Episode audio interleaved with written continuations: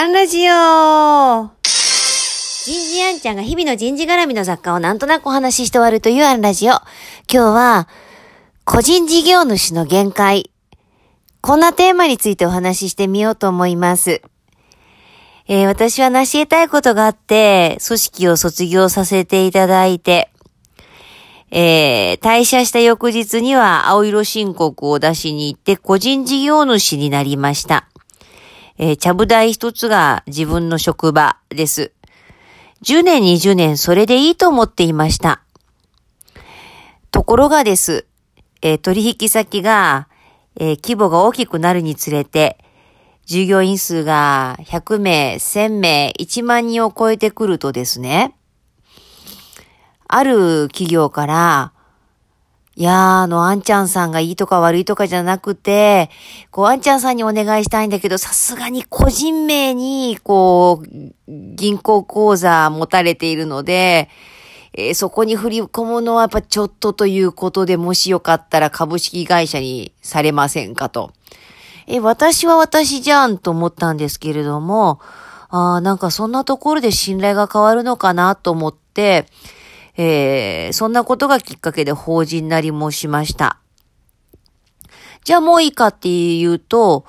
えー、今度はですね、あんちゃんところには従業員が何人いますかと。まあまあ何人ですって答えるんですけど、要はピンでやってる限りは、こう、やっぱり信頼とか信用がないんだなと、社員抱えているその覚悟とか責任が問われているのかなと。で、次にはですね、えー、あんちゃんがもし万が一のことがあったら、代わりの方はいますかと。こう単に社員がいるだけじゃなくて、コンサルティング的なことがカバーできる、えー、メンバーがいるか、ということが問われてくるようになって。で、そうなってくると、こう、こちらも、こう、規模を増やしたりとか、まあ、最低限で全然いいんですけれども、えー、それこそ、こう、契約書一つ、大々企業さんとやり取りをしますので、その契約書の理解があるパートナーが必要だとか、こう、組織の手が整ってくるんですよね。こう、ちゃぶ台一つから始めて別にちゃぶ台のままでもう、あの、構わなかったんですけど、そういうわけにはいかなくなる。ママのこれからは価値観が変わってきますから、別に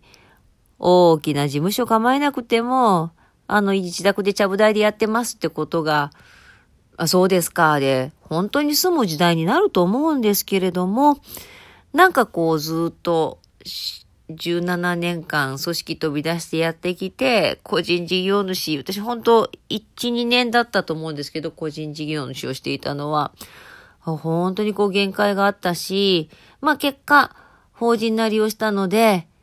こう、自分の、こう、一人で成し得られることの、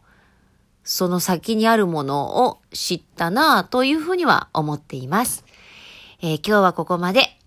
次回もお楽しみに